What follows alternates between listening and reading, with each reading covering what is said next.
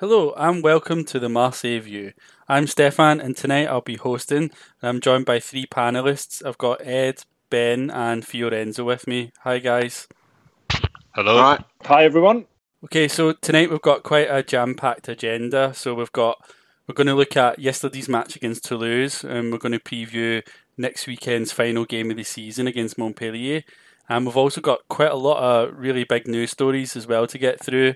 And finally, because today is the 15th anniversary of the 19, oh, sorry, the 2004 UEFA Cup final defeat to Valencia, we're going to also look back to that UEFA Cup run and final. Okay, so I think we'll just start with the, the first item, which was yesterday's match.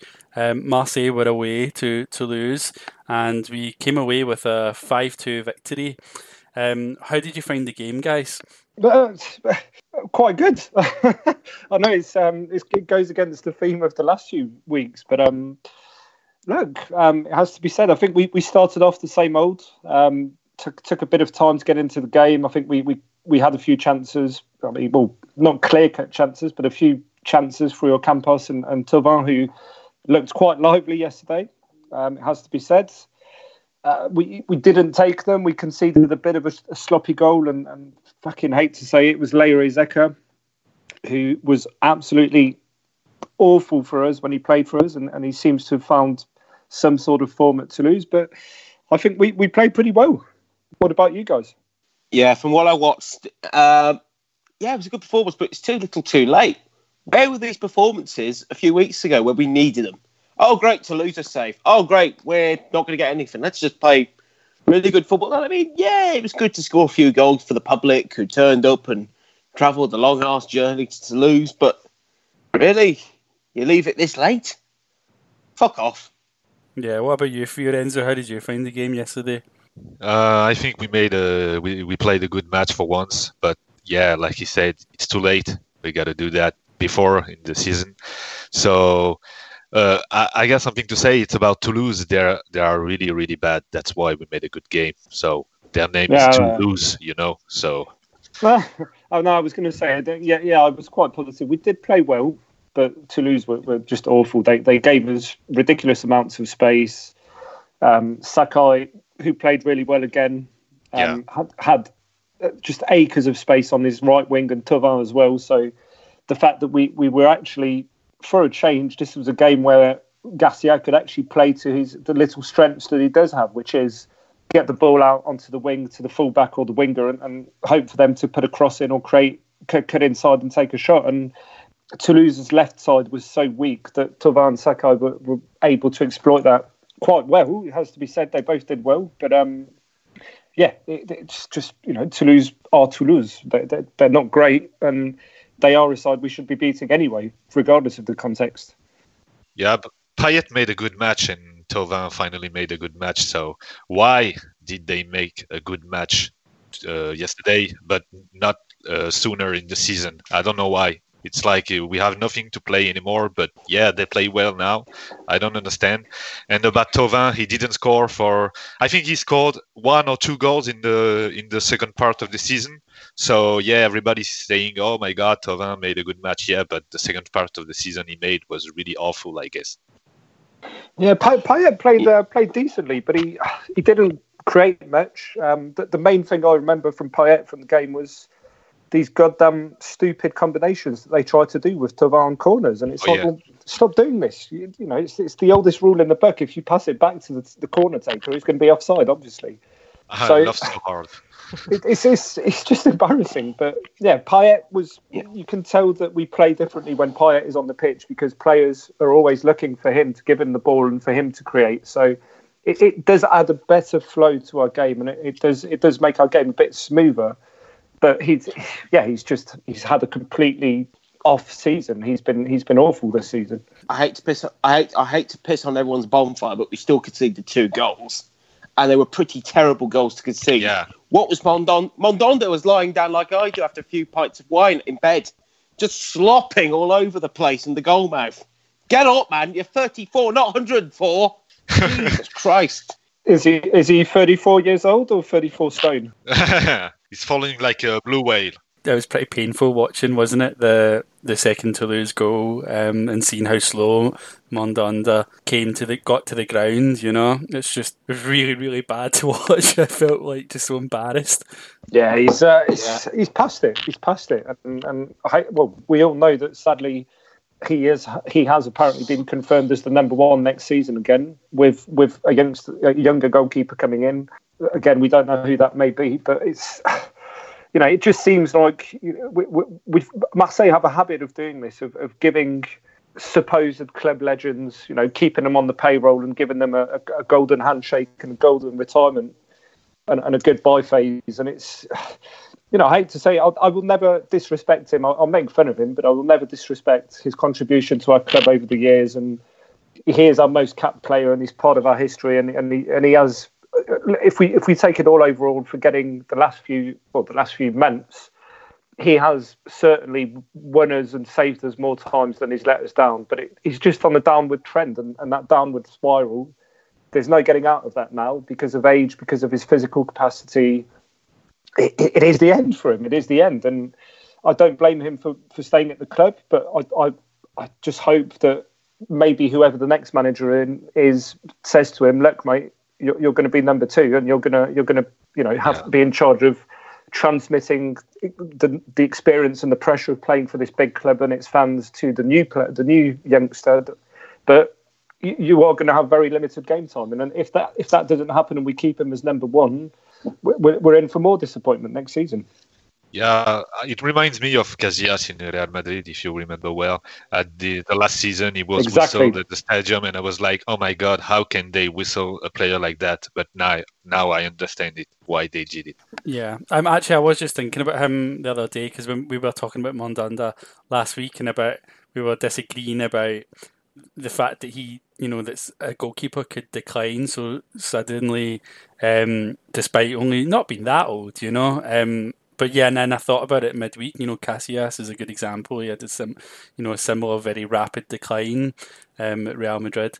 But anyway, um, just going back to the game, um, I just like you, you touched upon a bit that you know Thauvin and Payet played quite well. Um, why do you think that the players suddenly seem to play quite you know, quite expressive football. They were actually playing football at times. You know, there were there was some nice attacking moves and stuff. Do you think that the this this is related to the fact that the season's over? Do you think it might be related to the fact that Garcia's future, it might you know his time at the, cl- the club might be coming to an end? Why do you think that the the players seem to be playing a lot freer than they have done for quite some time? Well, two facts for me. First, no pressure. The pressure is off now because we don't have anything to play left. And the second thing, it's going to be the summer, so maybe some players want to leave or go to another club, so they got to show themselves. Uh, that's what I think. Uh, I, I can only see, I only can see this reason. It could be. I mean, well, you know, let's let's be fair. I mean, the, the players finally rose to the occasion. We, we still had fifth place to, to play for, guys. I mean, no, I'm joking. Uh, yeah, I think Fiorenzo's right. I think we touched on it last week as well. The pressure's off. Um, I, I, predicted the ball draw, but it, it, it, actually felt like one of those end of season, pre season friendlies where it was a game between mates and nobody was playing 100%, but Marseille's superior sort of you know individual talent made the difference. And, and a couple of standout performances by Sakai and, um, and N'Jie, who would have believed. But um, yeah, it's they, they, they put in a performance when it doesn't matter. It, it shows that for me, I think we'll touch on this obviously after this topic, but I, I suspect that, that, they've known for, for a few days now that there will be a change in management and, and players sort of you know felt a weight lifted from them. It, it seems to be the case. Hmm. Um, yeah, just um, thinking about some of the players. Actually, um, we saw Hiroki Sakai get his first, I think, first ever league goal um, for the club. Um, it was quite yeah, he quite scored nice in the Europa League. Yeah. yeah, he did last season. Yeah, um, it was quite nice to see him get a goal, wasn't it? And it wasn't a bad strike either. It was quite a nicely taken finish, wouldn't you say? Brilliant, brilliant goal. Yeah, left foot. Yeah, yeah. Give him some credit. Great, great performance. I will say he was my man in the match from the yeah. from the highlights I saw. He I think this guy puts well. all, yeah, he puts his heart and soul into this club. I really do think. I mean, we criticised the odd performance he produced, but he puts his heart on his so- on his sleeve and he works and works and works until we get a good result. For me, at the moment, he'd be my player of the season, but we'll discuss that later on, obviously. Yes, Ed. Yes. Yeah, and Yeah, that's Sakai next week's and topic, Ocampos, guys. uh, I think Sakai and Ocampos are my only, uh, are the only players I think I'm really proud of this season because uh, they're not the best player, but yeah, they are true warriors, and that's what what we need in our team. So, yeah, Ocampos and Sakai, I will keep in, I, I will keep them next season. Yeah, and, and I think is, is the topic, you know, players who, who played well. Sanson had one of his best ever games for us yesterday, and it, it's a shame because it's he's a typical example of a player who will go elsewhere and will will progress with a better manager, and who will who will become a, a, pretty good midfielder. I, I, can predict it. He will. Well, I think the rumours of are, are him going to Wolves. Um, I think he'll he'll adapt well to the Premier League because he's he's worked a lot physically on on his body. Um, he just needs to he just needs to improve his game awareness and his, his, his pace of reading the game a bit more. But I, I think he's got potential, and look, I'll, I'll, be sad to see him leave only because I know that we won't get in a replacement who who's as decent as he is. But if we can cash in for him, fair play. Let's let him go. If we can get thirty or forty million for him. You see, Ben, I, I kind of I agree with you that um, I think Sanson will go away somewhere else and probably develop into a better player than what we've seen um, at OM. But I kind, I I'm personally, I don't know if the Premier League's the right place for him. I think he's the kind of play, player that might do better in a more technical league, um, like Spain or something. I think I find them physically quite lacking, and I think in the Premier League he could get out muscled a lot personally. But you know, we might change, and maybe you know. Yeah, he's a bit of a yeah, he's a bit of a Henderson type player, isn't he? I mean, he, he reminds me of Jordan Henderson, always injured, but when he's on form, he's good. Yeah, I'm not a big fan of Henderson.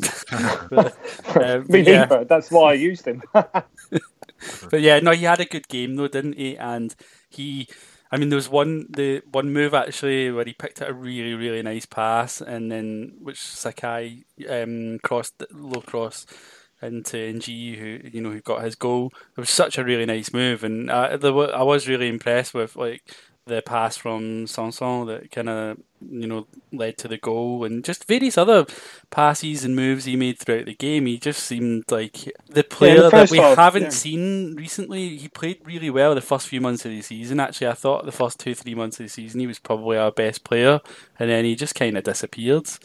Um, so it's kind of good to see him sort of in form again. Yeah, he's um, he, he, in the first half he, he got a, he got himself into the box quite often. He could have had a second goal if he I think he fluffed his shot or it was blocked. Um, but yeah, he's that, that's a glimpse of his potential. I think that that will be his level with a better manager. As you say, it could be the Premier League, it could be somewhere else. But I think he's a player we'll look at in a few years with pride, like similarly to Azpilicueta, and we'll say, look, he played for us we nurtured them a bit. It's a shame we didn't we didn't see the best of them, but you know we're still proud that we, we played a part. Okay, um, just a couple of final things to to discuss about the game. Um, Thauvin, you know, we mentioned that he scored two goals. Second goal was quite a nice goal, actually. I thought, I thought, um, and I noticed that after the game, he he was speaking to the, he was being interviewed, and he he just talked about his future, and he suggested that he want he would like to stay. Um, do you think that? Um, do you think there's much in that, or do you think that he, you know, just, you know, I wondered if maybe following, you know, at the end of a match and you just just got a couple of goals, you're like, you know, probably a bit emotional and not really thinking like rationally about these sort of subjects. He's obviously seen the offers he's got, and he's thought, well, I might as well stay here. I mean, no disrespect to the people of Sociedad, but if he does, it's no patch on Marseille's history. Uh, I think he's he's speaking from the heart, but is it true? I mean, once upon a time, this guy did say he wanted to become the Marseille equivalent of Francesco Totti. So, is he lying? Is he being truthful? I don't know. It's like that flower picking where you go, he loves me, he loves me not. That's what Thauvin's like with this club. He goes, I want to stay, I want to go, I want to stay, I want to go, I want to stay, I want to go. Didn't yeah, um, can you guys say just, just, I'll let you go on, Fiona. Did he sign a new deal last summer? I don't think he did. I, am just putting it out there. I know he signed a new deal after rejoining us. I think it might have been the, the summer before. Um, but yeah, he did sign a new deal. So yeah, who knows? Yeah, but uh, remember what he said one time. He said, "If we don't play Champions League, if Marseille don't play Champions League, it's going to be hard for me to stay." And now he says, "I want to stay." I think he knows he's, he's not gonna get some bigger offer from another club better than Marseille. So maybe Yes. he's, yeah, he's, he thinks he he gonna stay. But yeah, if we have a, a good offer, him and Sanson, I think they will be the the, the first uh, players to leave. I think you're exactly right, and I think it's it's a case of he, he's Ed. You're right as well. He's seen what he's got on the table. The, the, the time when he made that comment about wanting to play in the Champions League, he, he certainly had the form at the time. He made that Yeah, comment, yeah. and and It was like on fire on the first He pass was. of the season when he Yeah, said was. that. I think he's talked himself into a bit of a corner with that one, and and It probably be. regrets saying it. And I mean, I, I, I personally, like, I've always kind of been convinced that he really wants to stay at the club, and I think like um, his partner's from kind of, I think she's from roundabout the area, and it, seemed like he didn't settle when they went to England before. I kind of think that he probably would want to stay and be like, you know, as, Ed, as you said, he mentioned before about being like the Francesco Totti of Marseille. I think he would want to stay there as long as the club was meeting his ambitions. And, and you know, and given his form last season and the season before, I can't really blame him for saying like I, I need to play Champions League football. Um, but he's kind of put backed himself into a corner now because we've been shit, and then he's like we need the money, and he kind of is said that he would go if we didn't get the, the Champions League football. So now he's kind of stuck. But we'll see. Um, we'll see what happens. And you, you, you quite rightly pointed out, Fiorenzo, is that him and Sanson, you know, the, the press have been saying for weeks now, the two of them look like they're the ones that are going to be that we're going to bank in on, that are going to um, bring us in some money. But So we're we'll going to have to sacrifice someone, aren't we? And, and uh, remember, last time we sold Thauvin was exactly the same when Labrune had to balance the books because Bielsa didn't get well. We, we got Yeah. robbed of Champions League, and, and he was sold against his will. I think that we, we've, we've all seen the stories from him saying that he left in tears and he never wanted to leave. And I think, I think he was sadly, it's going to happen again because we need the cash.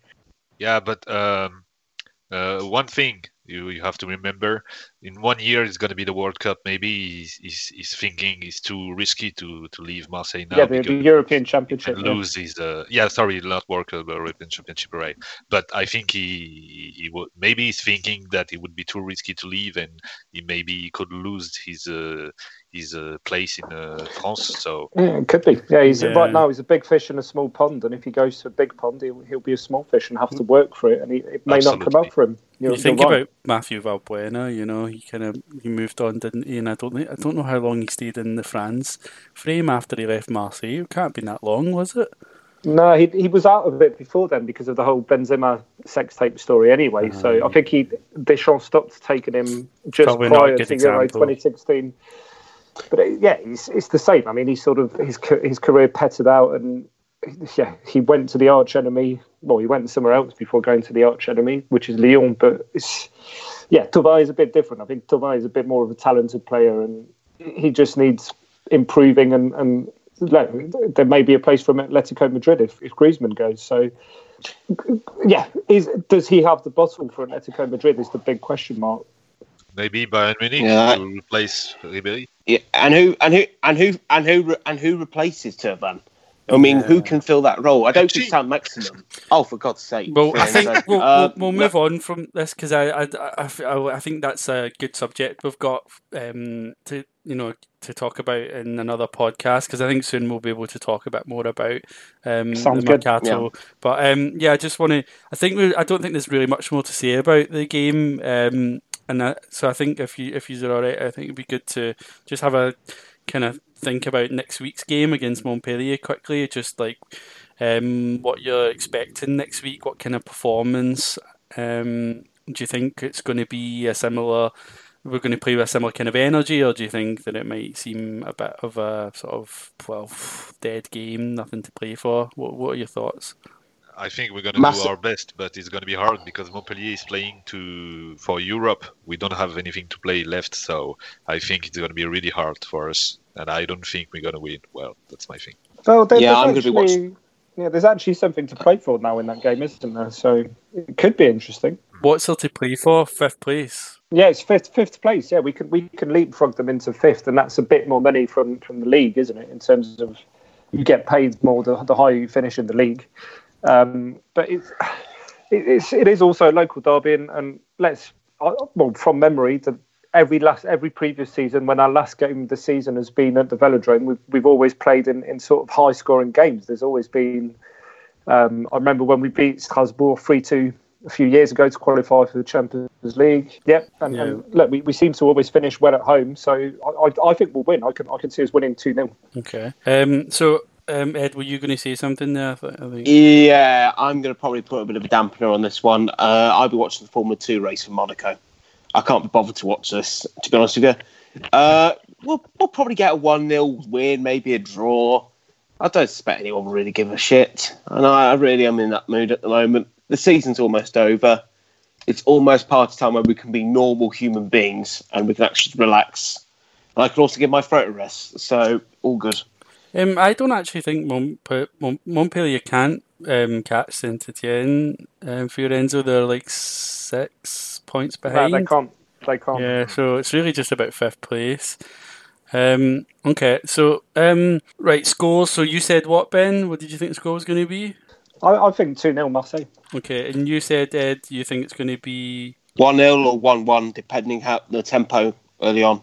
Okay, and what about you, Fiorenzo? What do you? What's your predicted I score? I would say, uh, yeah, one-one or two-two, uh, a nil. I think. Okay, I think I'm going to just take a wild guess and say two-one Marseille. Um, yeah, I mean, I think it might still be a, a good game worth watching because you know, there's a bit of a kind of Southern Derby vibe to it. Um, you know, they're always interesting games. Actually, they often give us a hard time, Montpellier. Um, but yeah, I think I think it's going to be. I, I hope that it'll be a good atmosphere. But then I think there's a possibility that it might be quite a hostile atmosphere for the Marseille players and coach because the you know the fans will have a opportunity to express their discontent. Um, well, yes, and no, I think they, I think they did that last week, didn't they? And, and with with what we're about to discuss next, which is the possibility of the manager's departure being announced, I think yeah. that is being done purposefully to appease the fans ahead of this game, so that we avoid repeats well, of the scenes from last week. Yeah, yeah. we'll see. Um, I mean, I think yeah, I think I think it's going to be an interesting game. Actually, um, I've got. I was saying to you yesterday, Ben. I have this. I'm hoping, dreaming that somehow Leo are going to get points deducted or something for the financial situation. It, we beat forget Montpellier, like and somehow we get in the Europa League. forget it. Forget it. It's like uh, it's like I, I follow Arsenal in England, and it's like all the gooners saying, "Oh, City are going to be kicked out of the Champions League. They're going to let us in it." Forget it. It's not happening. Yeah, not not now. It's not going to happen. It's the kind of thing maybe at the start of the season, isn't it? Or, but yeah, but you know, you can dream of a scenario where it could all fall into place. There's nothing wrong with that, is there? Um, so yeah, um, I think we'll we'll move on then, right? And because there's quite some interesting news stories we wanted to talk about, and you kind of sort of mentioned it just there, Ben. So after the game, um, we all got a bit excited because Twitter seemed to go a bit mad because of uh, an article. Um, what was the newspaper that was cut? Do you remember? It was Le, Journal, Le Journal du Dimanche. Yeah, yeah it's, it's, basically the the match of the day in France on Canal Plus, which um, which comes oh, after right. the, after after the game. So it's like a television show. Yeah, it's, it's where they show the highlights, and, and it's yeah, it's, it's closest thing to match of the day we have in France on, on Canal Plus. And um, normally these sort of pseudo exclusives come out the next day on, on the Monday, which is the J plus un, which is the the actual um, the, the, real match of the day of, of the Sunday night, for example, where they do a bit more analysis in depth and, and yeah, they have less games to cover and stuff. But it, it actually came out very quickly that the same night. So okay, so just to for the listeners, just to be clear, so what what's came out is that supposedly um, we're expecting that tomorrow, Monday, um, it will be announced that Garcia is leaving. Um, so tell me, guys, what are your thoughts on this? Um, well, Need I ask? I think, I think it's true. The the thing, uh, well, you know, only one paper told told about it, and when when there are fake news, you have uh, a lot of papers that just uh, talking about the thing. But there is only one paper, and I think what happened, it's Eyraud came to uh, to the the reporters of uh, Journal du Dimanche, and he told them that it will happen just to have peace with the supporter at the last game. So he could have uh, just uh, sack uh, Garcia after the next game, but why he didn't? Because he wants the peace with the supporters. See, I, have not. I've heard that. I, reckon, and I've heard from from various sources. So I, I follow all the, the, the, the people like um, Carrie Macar and, and other people on on on Twitter who seem to be the in the nose equivalent of, of Marseille. Um, and he, I, I, know, I don't know him personally, but I've, I know of him, and, and he's actually usually got quite good information. His his sort of analysis was that the players were informed of it by Eyraud, and uh, it, it didn't come from Eyraud himself. It, it came from someone close to Eyraud, so as usual from the grapevine, and yeah. it got to the ears of the journalist. I think it may be one of the management staff or, or maybe even a player. I don't think it was Eyraud himself because he's the guy's stupid, but he's not that stupid to make that announcement, especially seen as today in Telefoot. They, they asked him again directly, and he said, "No, no, no, that, that's that's nonsense. Nothing's been decided." So I don't think it was him. I think there's been a leak. I think it will happen, but I don't think it came from Eyraud. Yeah, yeah, possibly. But do you think it's true? I think I think it is. From what I've read, I think it is, and, and all the signs are pointing to that in terms of the attitude of the players yesterday who who pulled their fingers out their arse and decided to actually they looked like they had some fun for a change. So I think it's true.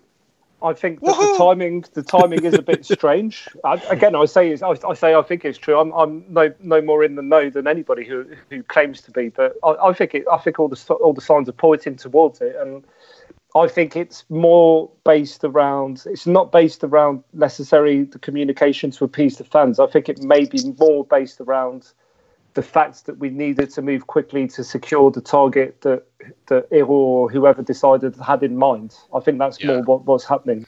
I, I I think I'm not convinced though because it just would make much it would it would seem much more normal to announce it after the last game of the season. And you say about the the potential target that they might try to be wrapping up um, before someone else gets them. But surely they can make they can agree a deal and announce it all after. Why does it, why does that mean that they have to announce Garcia's departure before the end of the season? Well, uh, again, it's it, uh, appeasing the fans ahead of the final home yeah. game is is part of it, and that that is probably what the timing is down to. Um, but it's who knows? Look, we, we've we've all been asking ourselves on this pod for the last eleven weeks what the hell's going on internally.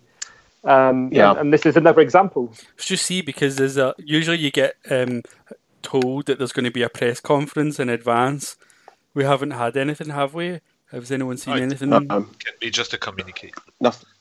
No, I think that, I don't. I don't think it will be a press conference, and I, I, I don't. I don't expect us to announce the replacement. I just expect it or to to somehow communicate that Garcia is will be leaving at the end of the season, and the search for his successor is underway. That's all I'm. Expecting. So you think they'll just write a statement on the website and that'll be that?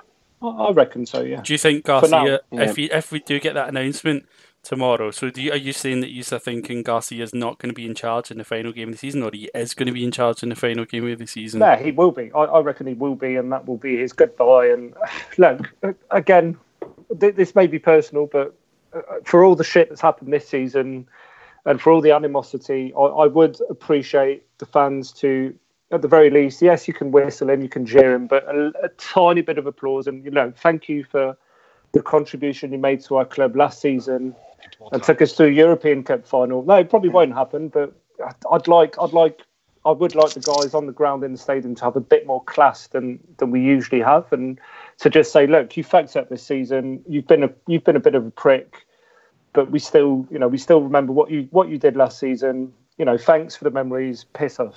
Would you guys agree with right. that then? Uh, that you would want it to, you would you would be happy for it to be like a kind of thank you and goodbye rather than um. Well, I, I, I, don't mean I don't mean uh, I want a tribute. I don't want a tribute with him. Taking, no, I don't, I don't want. I don't want a ten. I, I don't want. No, I, I just want appreciation. Like, clap and then fuck off, please. I don't want. I don't want a tribute like Papin got when he left. Um, I don't. I don't know. I think we'll say, yeah, you got us Europa League final. Yeah, you got us Europa League football. Thanks, mate. But yeah, you also got us fucking annihilated in the final. Yes, you were absolute shite at this season. Yes, you got us beat by Andres. Yes, we had to watch you get watch our team get humped 6 0 by PSG. Yes, we had to watch us get humped 6 1 on the road against Monaco. Yeah, cheers, mate. Go and do whatever you want to do and fuck another club up. But hey, Yeah. cheers for the Europa I- League. Fi- I can see you writing his eulogy bit, uh, mate. yeah, I think- but I'm yeah, not a super fan, guys. Jesus. He did a decent you- job the the two first season Yeah. because he, he just uh, he was the first coach for Yeah. Eyraud. But yeah, this season was awful, and I won't I won't uh, forget all the the all the the sorry I can find the word The, the bullshit press conferences and, and all yeah that about uh, uh yeah al- always uh, crying about the referee uh, excuses, we lost excuses, excuses. Yeah. y- we won't- lost I won't- 6-1 against Monaco. We lost uh, uh, fi- uh, 5 or 4-0 against Lyon. Uh, I won't forget that because it, it, it never happens in Marseille history. If you look, uh, we, we lost some games like 6 Not or the big 7-0, but yeah, And not, not so often. And, Not at the and Villa with Park. him, I won't- we, we I had al- 10 games like this. I also won't forget the uh, the team building bullshit, where he decided to take us out, take the players out for a bit of paintballing with the French army. That's a brilliant idea. You know, I feel sorry for. Inter- I do apologise for interrupting, um, but you know, f- what the fuck is he doing? I mean, training. He just says, "We'll have three days off, and then okay, rest." And then that is just typically what happens on Sunday. We come into the game and we play like we're all old men. Uh, I also won't forget the transfer of Gomis, who scored you a bag of goals in your first season, and you sold him for Troglu, who did shite.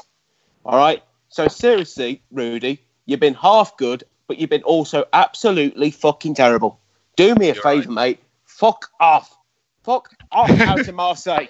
Get Yeah, I think I think Fiorenzo, your, your analysis. I think the conclusion from your analysis is the, the negative definitely outweighs the positive. Um, but yeah, it, it's no, it is what it is. On onwards and upwards. If it is announced, onwards and upwards. That's that's the way I look at it. It's a shame that because it's like out of well, more or less three seasons, and it? it's two and a half seasons. But like two of them went pretty well, and one of them went awful, you know. But we'll remember the one that went awful, awfully bad. Um, yeah. I Well, mean, if you if you, if you take sorry, if you take out the the Europa League last season, last season was not so good because uh, we had a good team and we didn't finish in three first of the championship. But Europa League was like a miracle. And you see the final, you can see the limits of the Rudy Garcia team. We lost against Atletico and not 1-0 and 2-1, but we lost 3-0 and there was no doubt about the winner. So I think he made uh, a a good job in Europa League, but that was a miracle. Except for that, if you look at the Liga, he made a, a bad or terrible uh, work. And, and again, Fiorenzo, yeah. But back to your point, even even last season and the season before, which were half decent in the big games, we we were just the, the approach. The approach was all wrong. The press conferences bet- before those games was, oh yeah, we're going to Paris to get a result, and then you go there and, and concede six. Monaco was the same, and it's it's just his whole his whole approach in those in those first two seasons to the big games was catastrophic already. Yeah. It also didn't help the in his first season. It didn't help the fact he also gave so little thought to the smaller teams. He thought going into Montpellier probably okay. They've got a forty-year-old plus defender. We could probably get two past these, and then we end up losing three 0 He probably thought we could get something past Stade de Reims, who'd just been recently promoted. We lost two one. How much does this guy ever look at his team sheet and think, God, I really am a fucking idiot who can't manage a team? I mean, I'm sorry, he look he is so arrogant towards the small teams. He's like, I'm Marseille manager, you lot of shit to me, F off. And then when the result comes, he's like, ah, referee's fault. Yet again, he made another mis- mistake. So what I'm what I'm hearing is that you he's got a bad attitude towards the big games and the small games. It's not Yeah, good, sh- it? shit attitude towards everything. He's just shit attitude towards big games, terrible attitude to small games. Constantly has a wheel of excuses to blame the referee. Awful transfer policies, transfer policies, bad tactics. The end of the road.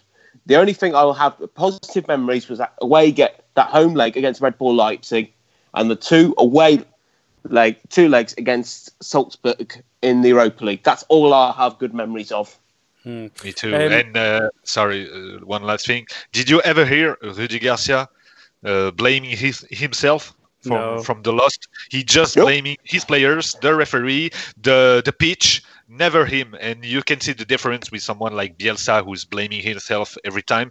But yeah, this guy has no class. He's just arrogant. Yeah, he was like this before, though. Actually, Like, I I knew this about him before he came here. Actually, because at Roma he was he was he was a bit of a um, his communications with the press at Roma weren't great, and he was always whinging about stuff and blaming referees, and you know, and people were sick of him. So. Yeah, mean, it didn't surprise me. I did, I did think that when he came in, I was like, "Oh God, he's just he's annoying. He's annoying." Yeah, and, and good look, conclusion is good riddance. But God, God, let let's all pray that we actually get someone competent in, and, Well- and who knows, who knows who that will be. Well, that's what we're going to talk about now. Actually, well, just very briefly, because I know this. Like we we could talk about this for a whole pod, but just about the the names that have popped up in the last sort of week and last night. So, um, in the last week, there's been uh, Claude Puel's kind of name has been thrown out around the the press in various places. Um, last night, we also heard about um, Sabri Lamouchi as well. Um, what are your thoughts on that, guys? Are you are these the kind of names that you want to see linked to the job, or are they the kind of names that fill you with dread? Fill me with dread. I don't want Claude Puel. The man couldn't succeed with Leicester. Why the hell do we want him? Let's I- I- get I don't think it will be Puel. I think he's going Saint Etienne. From from the latest rumours are he's going to replace Gasset there. So famous last words, Ben. Famous last words. You'll end up coming to us. I don't And think I- so, mate. No, I hope not. Otherwise, I'm hanging myself off the top of my shed, just like Uh. with with a banner saying "Stuff this" in French. Uh, I, I don't want Claude Puel. I don't want Sabri Lamouchi. Uh, I don't want Laurent Blanc. I don't want any French coach. The only French coach I would say maybe yes is Julien Stéphan from Rennes. The other guys, I don't want them. And I want, uh, well, I would like a, a, a stranger coach because in France you can see all the French coach. It's always like this. They come. It gets uh, better for a time, that it gets worse, and it, it, it happened with uh, Rudy Garcia, and will happen with Puel or Sabri Lamouchi. It happened with Deschamps as well, actually, didn't it? He did pretty Yeah, well, but and then Deschamps was a winner. Uh, Deschamps was different though because he he had forces internally of the club working against him, and, and the players turned against him. I know, Yeah. but he, he I'm just saying the last season they were shit when they, they came like the thirteenth or something in the league. But um, but yeah, would you would which just brings me to my point is that you said that you wouldn't want another French coach, but what if it was Deschamps? Would you take him back? Oh yeah, Yes. absolutely. Yes, I mean, it's not going to happen. He's the I, I, I No, no, I no. know, but, But maybe we we're not going to play good. It's going to be maybe a ugly play, but we will win.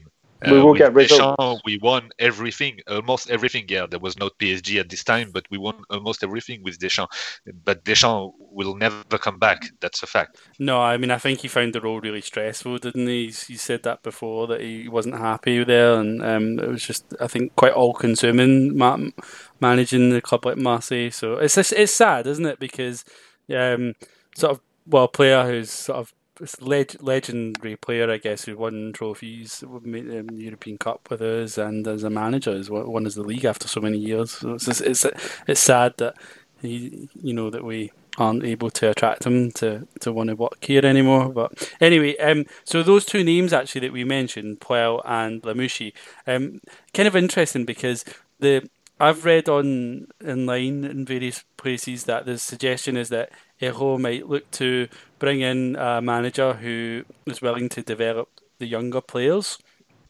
right?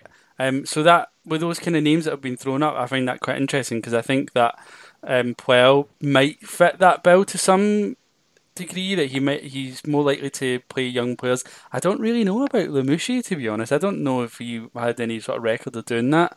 And certainly, like the other name that we talked about, you mentioned in previous podcasts was Laurent Blanc. He, he's not that at all. So it does make you wonder who who who would it be then, if that's the strategy. Yeah, Blanc did all right Bordeaux, and, and uh, again, you, you you said you've got a good feeling it will be Blanc, Stefan. Look, it, he would be the least worst of a bad bench. Um, at least he's a manager who has won things and, and who has, I think he still has the hunger after being away from the game. I think if he does come back into the game, he will come into the game with a hunger to do well and not embarrass himself moving forwards because who knows what, what that may lead on to for him personally if he does well and, and ends up coaching United or a club like that in three or four years. But again, it's uh, yeah. I think we, we touched on this the last few weeks in terms of uh, the, the, the, new sort of direction that it all seems to want to take, which is nurture the youngsters and and the fact we've signed so many of the youngsters apparently on, on professional contracts, and the plan is to integrate them into professional squads. Puel, I, don't think it will happen again, but he is that sort of manager who will who will ease ease youngsters into the team and give them game time. Um, but it's just so hard to predict right now because it, there is no clear favourite for the role, and, and they, Eyraud is very capable of, of shitting as someone like Lamouchi, as he is, as, as getting as someone actually decent from from a source that nobody's ever fucking heard of. So it, it's just too hard to predict. So it's, it's, it's too close a call to make right now. Hmm. I think the Lamouchi one's strange, and I think if that does become true, it's definitely the end of that project. There's no doubt about and, it. And just, it? Yeah, and just the last point is that apparently the, the one thing that, that I think we all we all can accept is probably true is that whoever does come in will not have a lot of money to spend on the transfer market. Okay, have you guys got any final thoughts on that before we move on? Well, I would like if you if you if you want a coach who's uh, bringing youngsters as a team, and well, we can take Sampaoli. I think it would be a good choice. Sampaoli is free, I, I guess. Uh, but yeah, I don't want a French coach. It's going to be an average coach. I, I think it's going to be an average coach, like someone like Lamouchi or Puel. Uh, I, I don't see Eyraud uh, come, well, uh, take a, a, stranger coach. I don't think it will happen. But one thing I only hope is the new coach will uh, uh, trust Zubizarreta on the mercato. The only thing because Garcia didn't listen to Zubizarreta. He wanted Strootman, he wanted uh, all these players, and uh, Zubizarreta wanted um, Samassekou from uh, Salzburg. Uh, yeah, so um, I, I hope the new coach will uh, will trust uh, Zubizarreta. Um, okay, um, Ed, do you got anything final to say before we move on? Uh, yeah, okay. I, I think I still maintain my pick of Sam Bilic, but he's not been mentioned. No one's heard of it. Uh, Sampaoli's really unrealistic. Why would Jorge Sampaoli want to come to us? Because he's but free and he's, he's, ruined his reputation with Argentina. That's why. Yeah, and Sampaoli yeah, so said uh, two years ago that he wants to come in Marseille after Bielsa. I read somewhere today that he's he's going to Brazil apparently, so I think that one might already be. Oh, oh, window, but... oh, great. Uh, yeah, just if Lamouchi comes, well, what's the point? We might as well just give up before the season started. Uh, he'll spend no money. He'll sell all our best players, and we're back to where we were 2015-16 under Michel. It's just we'll, we'll, be in a mess if we get Lamouchi, and I think we won't be much better under Claude Puel. We may get Europa League one or two years, but we'll probably go out early. That's that's all. Yeah, I'd probably agree with that, hundred percent. Okay, right. So, um, few topics as well to discuss um, news-wise. So, um, we won't spend a lot of time on these, though. I think just we'll kind of run through them as quick as we can. So, one of them is that um, McCourt had um, so it'd been reported that Frank McCourt had um, sort of given a vote of confidence in Eyraud. So it looks likely that Eyraud is going to stay next season. Are you all surprised by that, or not convinced that that's the case? What are your thoughts? Uh, I think it's pretty biased. It probably like a kangaroo court for the vote of confidence. Uh, obviously, McCourt's got a bit of drugs left in his drawer, uh, and he obviously thinks that um, Eyraud is the greatest man on earth. He thinks he's a footballing genius. You love mentioning but, uh, narcotics, don't you, Ed? Well, I wouldn't surprise me if he's got a little bit of cocaine in his drawer. Um, but if I, if I confidence, really, you've given it's probably a two minute job. Said, I've got no one else who can fill your role. I'm going to be stuffed if we don't have you. Look, just stick around, and if you don't do well, we'll fire after six months after we get a replacement. It was a pretty weak, weak show of leadership. Again, for Frank McCourt, this man who was supposed to be a genius is a weak, weak man when it comes to leadership. It's disappointing, isn't it? I thought he, you know, there was all this stuff about him going to bring the changes in and stuff. I'm really kind of disappointed then if he's not going to make any radical changes in terms of the presidency. Uh, it's, it's a hard one to say. I mean, the, the one thing for McCourt, and, and people that, that have been following this club in France for a few years have, have got this opinion, is that the criticism of Dreyfus and the previous ownership team, whether it was him or his wife or whatever, were, too implanted into Marseille and were too influenceable by the local gangsters and local people who had their own vested self interest in, in having a part to play for the club and, and make money from it. So he's the complete opposite, which which personally compared to that experience I've just mentioned, I find refreshing and good because he's capable of actually making those corporate decisions of, hey, if it's going to cost me 10 million to get rid of the manager, fuck it, now's the time to do it. Do it early, and we'll get someone in to prepare for next season and hopefully improve. Which is which is the one positive that will come out of all of this.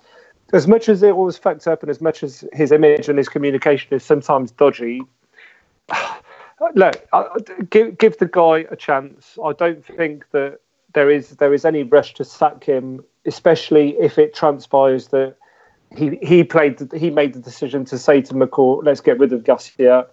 If that is the case, and this is a person that we, we all have to remember is new to football and is learning learning the game and learning how to run a football club like Marseille. If it, if this is him doing Fiorenzo, you'll appreciate this as we say in French, his mea culpa and admitting yeah. his his past faults, then fine. Give give him a bit more time. But if it fucks up, then get rid of him. Well, uh, I don't think he's gonna make his mea culpa because he's well. Eyraud looks arrogant, not in a bad bad thing, but you know he's arrogant. I think he is. Uh, I don't think he Eyraud will be sacked. Anyway, we have to find a new coach. We have to find new players. We have to to find so more so many things that uh, it would be a, a, mess if Eyraud leaves. So I think Eyraud will stay.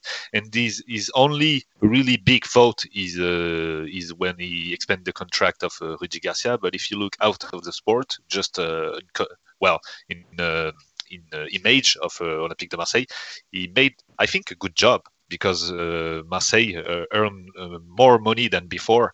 Marseille is no better than before in the world. So yeah, I think his only really big fault is when he expanded uh, Garcia contract and maybe some fault in communication when he talked about supporters and things. But yeah, I, th- I, I will give him a chance.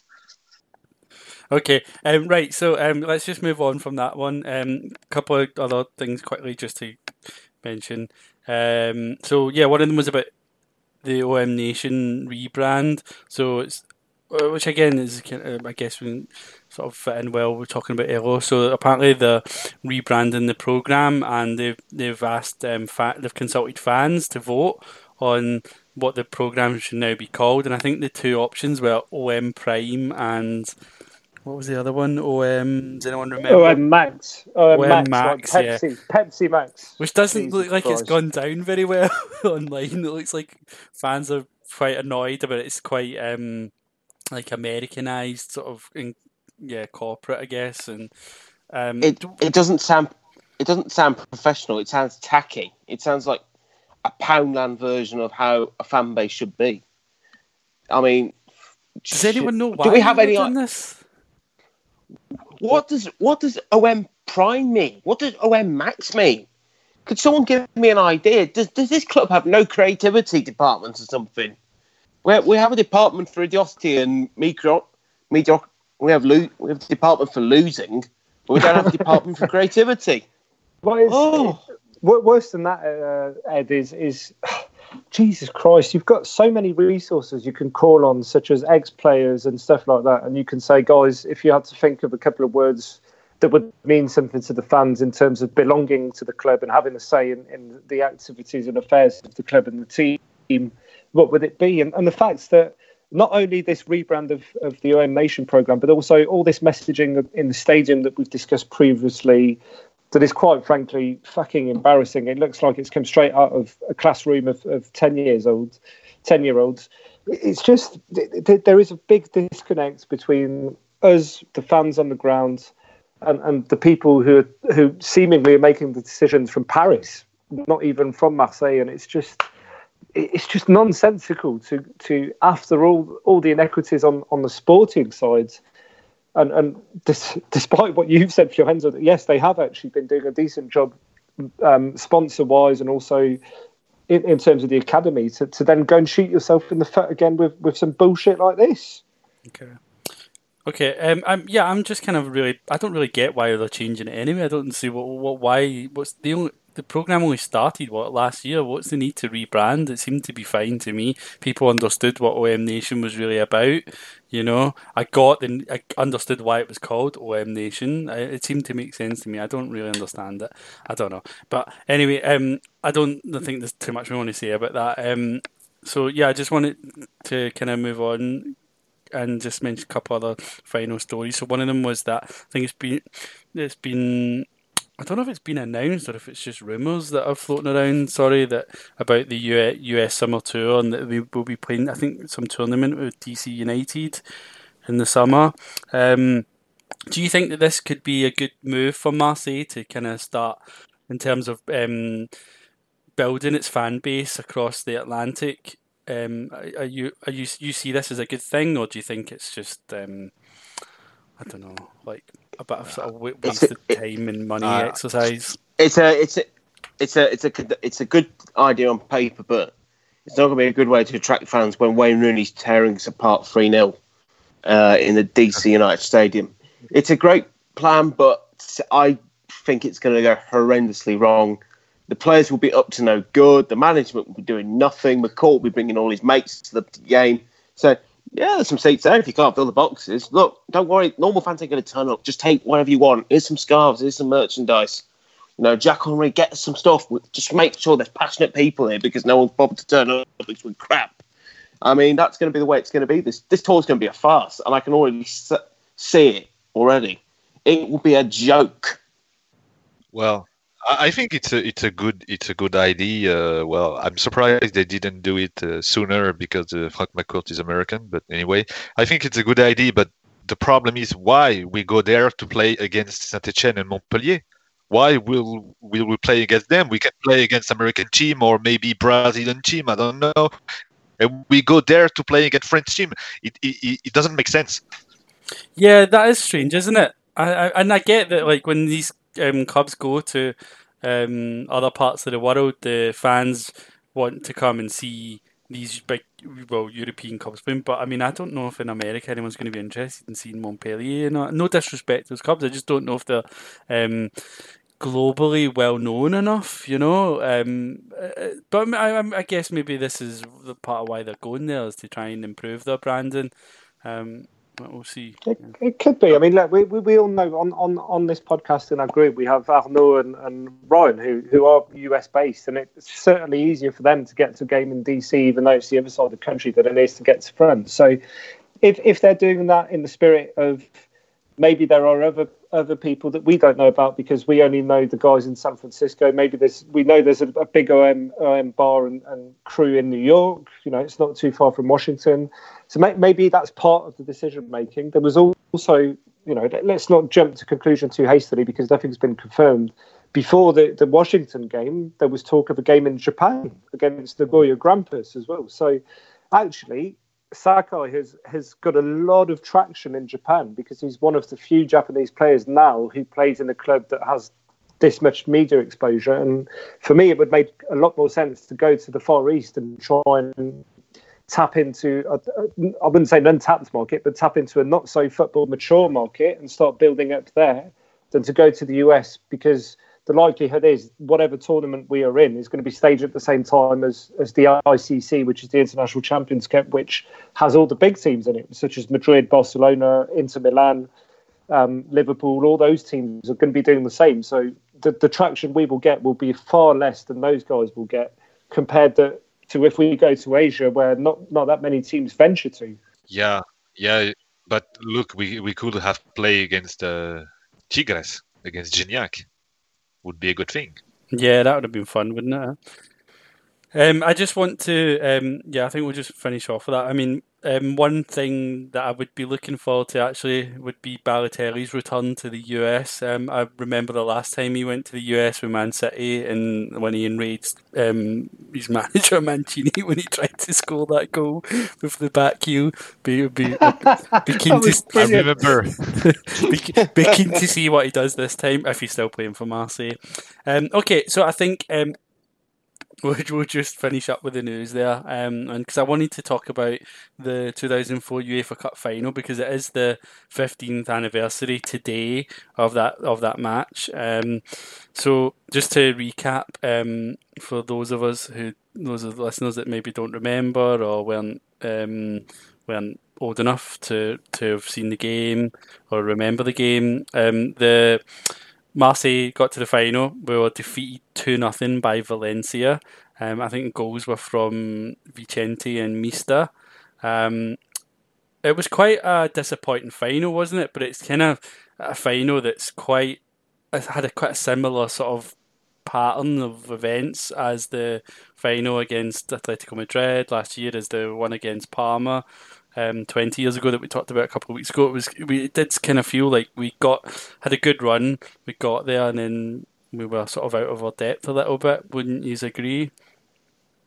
Yeah, well, I remember well. That was uh, really like last year. That was a miracle. We we went to final this year because um, we had good players like Drogba and stuff, but we were pretty average in uh, in Ligue 1 but yeah, we, we reached a final. I remember this final when uh, I think Barthez uh, take a red card. Uh, yep. And we lost 2-0. Drogba was uh, was on the bench because uh, he was wounded. No, no, yeah. no. Drogba started, but he, he had been injured for the two weeks before, and he, he just wasn't himself. He was oh, on okay, the pitch. Okay, yeah. He did yeah, start. Right. Yeah, well, we, the, it was a disappointing final, final, but yeah, the, the the run was really great. We won against uh, uh, Inter Milan, I guess, and uh, Newcastle. The Liverpool, Newcastle. Liverpool, Liverpool, yeah. yeah. We beat some big teams, and, and well, and thinking back, yeah, it was what a game that was at the Velodrome. But before that, we, we only got into the UEFA Cup because we, we finished third in, in the Champions League, and, and I, I, I also the remember group. Yeah, but I remember Porto we, we. Actually, we actually did well in that group. I, I have fond memories. I watched the highlights earlier. Yeah, we, we, we almost won against Madrid. When we beat Partizan 3 nothing, we looked fantastic, and that's like thinking we were going to qualify. But Porto then went on to win the tournament, so you know we were we clearly had a difficult group. We went one 0 up away away at the Bernabeu, guys. Jesus, that's that's gonna. I will never forget that. That Drogba scores. We yeah. had scoring at the Bernabeu, and and, and the I was silence. just like couldn't fucking believe it. I was in eg- ecstasy when that happened. It was it lasted five minutes, but it was it was probably the best five minutes ever supporting Marseille. yeah, I Yeah. really enjoyed that this year. Actually, it was a year. uh, Um, I remember um, a lot of those games actually really well, and especially because the European games they were on terrestrial TV here because we played Newcastle, we played Liverpool, we got to see the Champions League games. I mean, uh, by that point anyway, you could watch everything online, but it was good seeing these matches actually on ITV and stuff. Um, uh, it was really good, and that year, like we had quite an exciting team. Like at the start of the season, we we signed some good players. I I was really kind of like hopeful of the season. It didn't pan out in the end very well. And as you said, Fiorenzo, we weren't a great team. Like we certainly had some really good players, but we also had some pretty average players in the team. We were Yeah. we definitely weren't the completed puzzle, you know. Um, and I think come the final against Valencia, you could see that we clearly weren't at that level, you know, with or without Drogba on form. But um, one of the things that were was so good about that run really was Drogba, wasn't it? It was just how well he was playing. He made you so excited as a fan just watching him, and you in all the games um, in that UEFA Cup run, you just felt like he he could win the game on his own. You know, he just he was Yeah. unplayable. What a Um, player he was. Yeah, and I think for me, like the his his that season Drogba that season is possibly I, I for me that's and I'm biased, but I think that's one of the best I've ever seen a striker. Just at the form that he was in, I think he was unplayable. I think, um, and I know like he maybe wasn't so well known across the channel until he was at Chelsea, but I think that year he was just on another level. He was just incredible. He, he I think burst this was the the best Drogba on his career. Mm, eh, sort of. I think he, he had a similar season when he won the Champions League almost single handedly for Chelsea as well in, in 2011. So, yeah, that, that's that's when he burst onto the scene. I mean, that, that season was a strange season because we started with Alain Perrin as manager, then we changed to Eddie Gore halfway through. And then and then we we changed the whole system as well, where we went to Brahim Dani, Beye, and and I can't remember who else in central Oh, defence. We played five against uh, across the back. We had Camel Meriem, who was in the form of his life. He's never had a season like that since or before. He was he was simply outstanding as a playmaker that year. It was weird though because we started the season with Van Buyten and he had a bad season and he ended up getting shipped out. I think in the January loaned him window. We loaned him Yeah, to we did, didn't City. we? It was weird sake. because the year before he was our best player. He was our top goal scorer, I think, as well. Even though he was a central defender.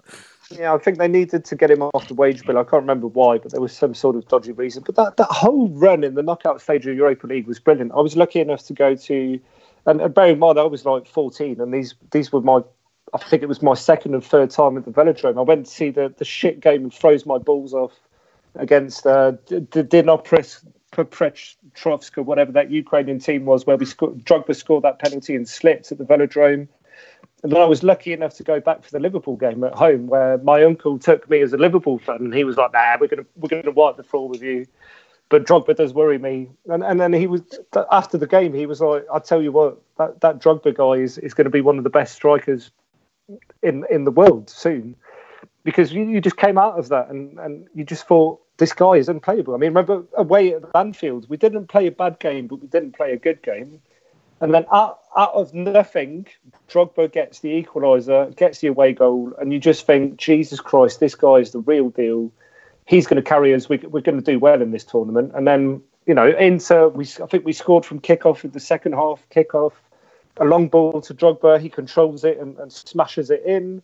The away leg, he was suspended. Meriem goes on goes on a, a you know 50 meter runs, goes past four or five players, and then sort of gets it in off the post. And then it, I just knew then. I remember thinking at the time, thinking, Jesus Christ, we're, we're going to go all the way here. I think though, like even I mean, the Newcastle goal he scored probably stands out the most for me. But I think before that, even in the season, the game against Partizan, the second game of the Champions League, where I think we won three nothing. He was absolutely sensational, and he scored one with his left foot, one with his right foot. I think um, possibly one with his head. head. Yeah, and it was just like this guy is just incredible. Like What was that? 15 years ago, he's still our last player to score a hat trick in the Champions League. Or did Gi- no Gignac? Gignac got Yeah, no Gignac. Gignac. Gignac got one against Zilina as well. I remember we won seven 0 away to some obscure team. I remember that as well. Yeah, um, I actually remember that that game. Sorry, I, um, the quite well. Um, and I actually I was in France when in that when watching that final. I was in um, just outside Nîmes and and I was in Alès and it seemed like everyone was supporting Marseille and like although the, the, the Feria was on, everyone was kind of you know out with their OM kits and stuff, and it was a really good atmosphere. You know, it was really exciting. Everyone was talking about the match. Everyone was really excited. I mean, and that's not even in you know in Marseille. It's quite quite a bit away, but there was a real buzz, and I, I remember watching the actual game in the evening, and just like it was such a come down. Just like, and as soon as Barthez got sent off, it was like "All right, game's over. You know, that's it. Yeah, I, I watched the, the the highlights before we came on, and it. I think as soon as Barthez went off, we looked hopeless. We just looked like. I mean that kit that kit they, they wore in the match was ghastly as well. But um, the me- the memory I will have of that competition, from what I've done my research on, is Drogba's first goal against Newcastle and that commentary by Thierry Henry. Oh, Sorry, yeah. so not Thierry Henry, Thierry Roland. She loved Jean-Michel yeah, yeah. is it Roland or G- Gilardi? G- G- uh, No, Thierry no, Thierry Ro- Roland and Jean-Michel Larqué. Jean-Michel That was it, Larqué when he's screaming, Drogba, Drogba, Drogba, but that is incredible. That was incredible. That was brilliant. It was superb, and what a great go- goal with great commentary. That's you know all- what? When he got the ball on this action, I was like, he was gonna make it. Uh, and the commentator uh, Jean-Michel Larqué was saying something like, uh, "He's gonna score, he's gonna score," but he had the ball at the midfield, and he said he's gonna score. He knew he gonna score Oh, because it was so so strong.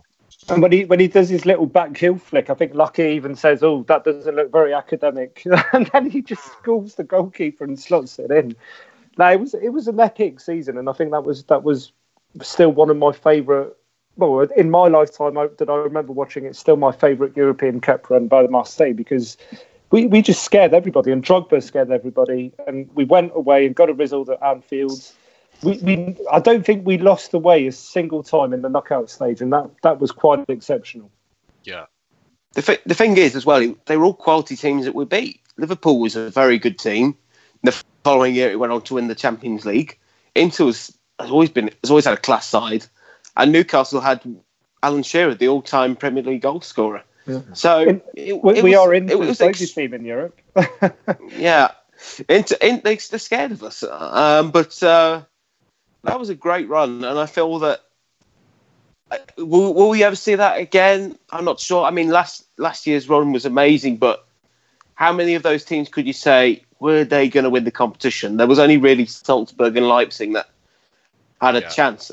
Bilbao were, were in real trouble in the league. Braga weren't very good. Konyaspor were diabolical. So will we ever see a run like that again? I doubt it. I hope one day that we can say we did it by getting through the Champions League and going on a run to the round 16 quarters. But at the moment, with this current situation we're in, I doubt. I doubt we'll ever see those nights again at the Velodrome. Yeah, and Liverpool was really, really good at the time. If you remember well, Liverpool uh, won the Champions League the next year against With- Milano. So with uh, with Benitez, who was Valencia's manager in the final against us. yeah, yeah, you're true. Uh, yeah, that's why I want Benitez in Marseille, but that's, that's another topic. But anyway, uh, yeah, but I think to be true, I think uh, the '99 team we who reached the final against Parma. I think uh, the '99 team was better than the 2004. Yeah, but the run the run Yeah, was shit though, because that. we, we we played shit teams like Kaiserslautern and, and, and other random teams. We that that run in 2004 when was when I, I remember certainly with my half English, half French heritage, where people in England were talking about my team Marseille, and I was like, I was just ecstatic about it. We were on we were on Sky News for fuck's sake, and people were saying, Jesus, look at this player Drogba, he, he's quite phenomenal and.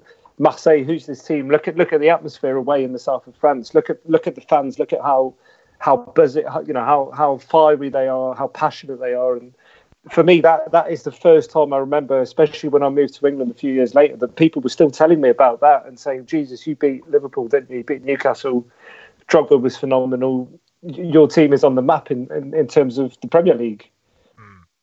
And if and you know this thing, you know that uh, uh, when we went uh, in the group stage against uh, Madrid and uh, Porto, I guess we lost against Porto, and Mourinho was the coach of Porto at the time, and he said uh, after the game against Drogba, he said to Drogba, "If you go far in UEFA Cup and if you score a lot of goals, I will take you to Chelsea because he knew at this time he, would he would sign to Chelsea, and well." Drogba did it, and he went to Chelsea. That's amazing. That's a very interesting point. That's a very interesting point because uh, a few about a few years ago, I read uh, Drogba's book, and he talked that after the, the final whistle, him and Mourinho were in the dugout. They were talking in French about going, and he also talks about how when he scored at Madrid, he got uh, monkey chants by the Real Madrid fans, which is disgusting. But but the sad the sad element of, the, of it is or is that he didn't want to leave Marseille. In the end, he didn't want to go because he Yeah. said how much how much his kids wanted to stay and how much he wanted to stay. Yeah, Well- and it also it also took him time to settle in at Chelsea. I remember the following summer there was a rumour he was going to come back. Oh, that rumour went on for about five years, didn't it? Yeah, uh, every year they were talking Hey, about it went that. on until two years ago. It went on until two. It was still going on after he retired. For fuck's sake! I mean, Jesus. By the way, did you know this, his agent of Drogba, um, who signed with uh, Chelsea the contract? Uh, well, the, the the night before he leaves to Chelsea, Drogba just uh, wake woke up in the in the night and called his agent and said, "Please uh, cancel everything. I want to stay to Marseille." And his agent told him just go to sleep. And well, he, he just woke up in the night to stay in Marseille. That was incredible. But the thing is, yeah, he never came back after that. So how much we would all be pleased to have a player like that at the club now, you know. Um, but nonetheless, some really good memories there that season. I think. Um, um, yeah, I think um, just for time, we'll probably just finish up, guys, for tonight. Yeah. Um, Uh, at least it's been positive towards the end. yeah. maybe we're gonna sack Garcia tomorrow. Well, we might have. Uh, hopefully, we'll have fun next weekend when we, if we've got some good news, and maybe we Well, might that even have a new depends. coach. That depends on the replacement, mate. That depends on who replaces him. Jesus. Well, we'll see. I think plenty to talk about next week as well. Um, guys, just thanks very much for um, for taking part this week, Thanks, everyone. Thanks. Cheers. and thank you all for Uh, listening. No, sorry. yeah, on you go. would like to sing to Rudy Garcia. Next for it. week. Next week. Write a song for next week, mate. yeah, Go for it. if if Rudy Garcia is sacked this week, next week I sing a song about him. Brilliant. Do it. Right, do it. better get writing. Right, thank you all for listening. Right, good night, guys.